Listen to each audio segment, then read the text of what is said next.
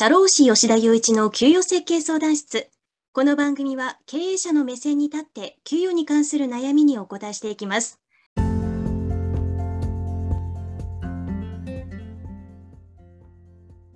はい。それでは今週も始めていきましょう。今週は一人目の産休育休というテーマで、もし会社の社長がスタッフさんから私産休育休取りたいんですって申し出があった場合にどうすればいいのかっていうことについてお話ししていきたいと思います。まあ、まず、すごく基本的なことなんですけれども、まあ、産休であったり、育休っていうのは申し出があったら、断ってはいけないです。基本的には。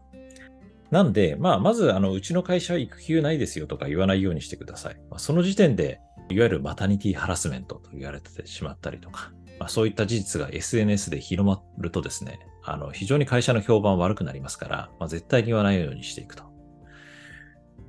で、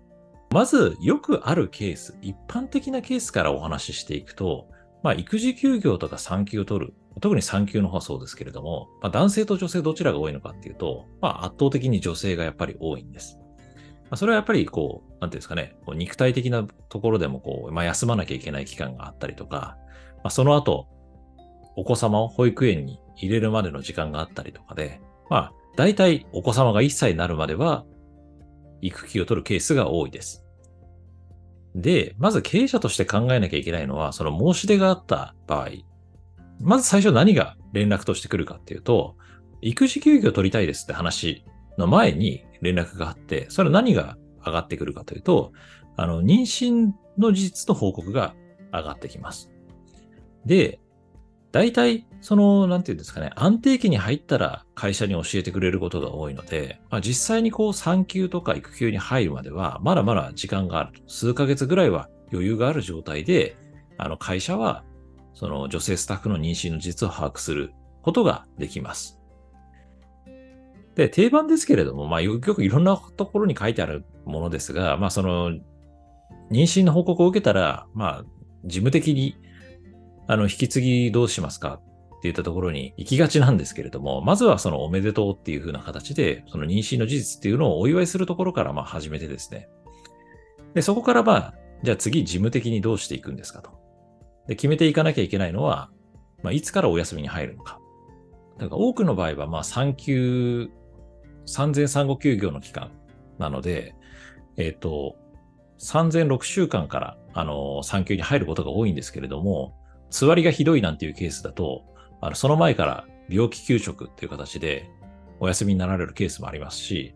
まあ、これは会社として認めるか認めないか、こう分岐がありますけれども、安定した環境というか、慣れ親しんだ環境で出産をしたいというご意向で、例えば、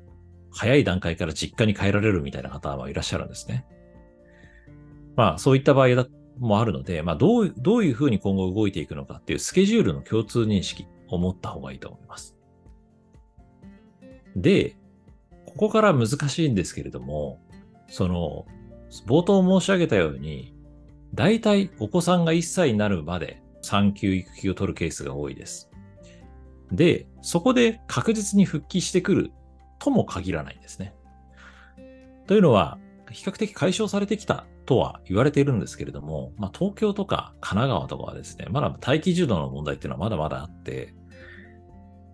お子さんが1歳になる、まあ、その年度の4月から保育園に入れるかっていうと、そうでもないんですよ。で、理由は、ま、保育園の、そのキャパシティ、その園児を受け入れられる数っていうのに限度があって、まそれ以上にこう、保育園に入れたいんですっていう人がたくさんいると、保育園を受け入れられませんから、そういう場合は一旦待機って扱いになるんですね。で、子供を保育園に預けられないと、そうすると会社に出社することも難しくなりますから、まあ、従ってそのまま育児休業が延長になるっていう可能性もあります。で、延長になった場合っていうのは最大お子さんが2歳になるまで育児休業取得できるんですね。なので、ここが非常に難しいところで、産休に入った場合、産休育休に入った場合っていうのは、1歳で復帰するケースもあれば、もっと早く復帰するケースもありますし、場合によってはこう、お子さんが2歳になるまで復帰しないケースもあったりして、こう復帰時期が読みにくいっていうのがあります。なので、まずはそのまあ、ご本人のご希望、まあ、流動的ではあると思うんですけれども、どういうふうな形でこう育児休業を取得するつもりなのかとか、いつ頃復帰するのかっていうのをこう、まあ、整理した上で進めていった方がいいかなと思います。で、まあ、例えばですけれども、1歳で復帰されるっていうんであれば、代替人員は採用しなくてもいいよねとか、そういう会社もあると思いますし、一方、さすがに2歳まで育児休業を取る可能性が高そうだっていうんであれば、まあ、これは代替人員を確保して教育した方が会社が安定的に経営できるといった判断もあると思います。はい。で、ここからあの産休育休の当人とのやり取りっていうのが終わったら、そのここから次の手続きがあるんですけれども、次の手続きってどんなものが待ってるかっていうと、産休中って会社基本的に給料払いませんし、育児休業中も会社給料払わないことがほとんどです。特にこう中小零細だと、ま、まず払わないと思います。で、そういった中で誰が困るのかっていうと、給料がないからその産休育休を取得するスタッフさんご自身が困るんですね。で、そこに対しては国が出産手当金とか育児休業給付金とか、そういった給料の代わりになるような金銭給付を用意しています。まあ、なので、それをまあ順番に申請していくっていう流れになるんですけれども、まあ、これが非常に複雑なんですよ。まあ、単純に給付金だけ請求してればそれでおしまいかっていうと、そうでもなくて、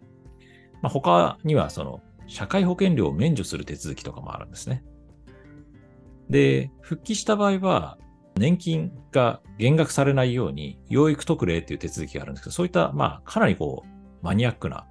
あまり知られてない手続きもあるんで、まあ、ここは正直、社労士に委託した方が、まあ、社長もストレスなく手続きできるかなと思います。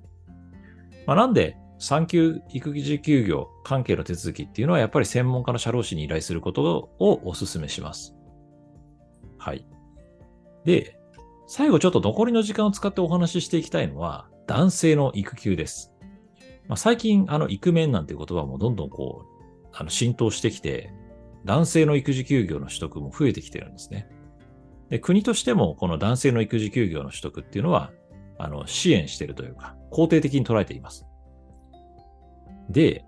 男性の育休と女性の育休での違いっていうのは何かっていうと、まあ、この生物学的なこう体の変化がないっていうところなんですね。で、それによって何が違うのかっていうと、会社に私育児休業を取りますっていうふうに伝えてくる時期が変わるんです。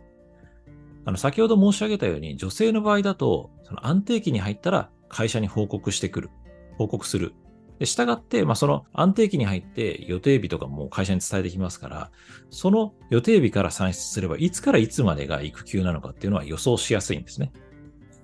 ところが、ま、男性の場合、まずそもそも配偶者の方が妊娠してるかどうかっていうのを会社に報告してくるとも限らないんですよ。まあ、なので、まあ、育児休業ってそれで困るのは何かっていうと、育児休業っていうのは法律上1ヶ月前に会社に申し出れば、育児休業を取得させなきゃいけないっていうルールになってるんですね。これ、さらっと言いましたけど、すごく大きなことで、まあ考えてほしいんですけれども、皆さんの会社の男性スタッフがじゃあ1ヶ月後から私育児休業取りますって言って取った場合、まあ、現実的にじゃあ取れるのかって言ったら、まあなかなか難しいと思うんですよ。じゃあその人がやってた業務誰がやるんですか？とか、引き継ぎって1ヶ月で終わるんですか？とか、まあそんないろんなたくさんの問題が出てきます。で、その、取る間、誰が代替人員として入るのかとかね、いろいろあると思うんで、そういうそういうことを決めていかなきゃいけないと。なので、まあ、男性の育休っていうのはその唐突に来る可能性がありますから、あの非常に難しいところがあると。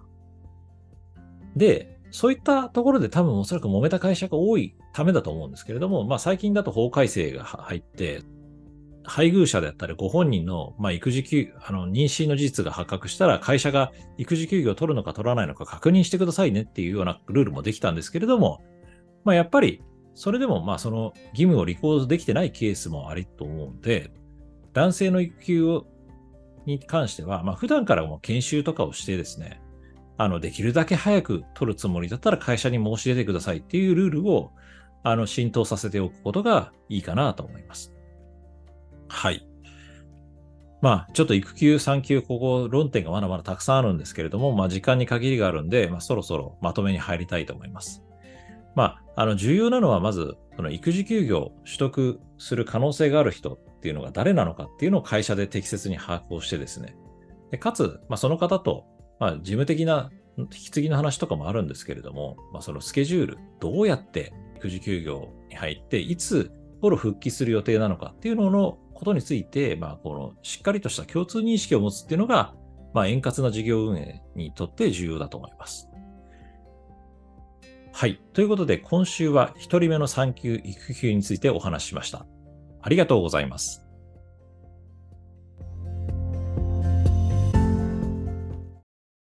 ツイッターでも給与について発信しているので、ぜひフォローをお願いします。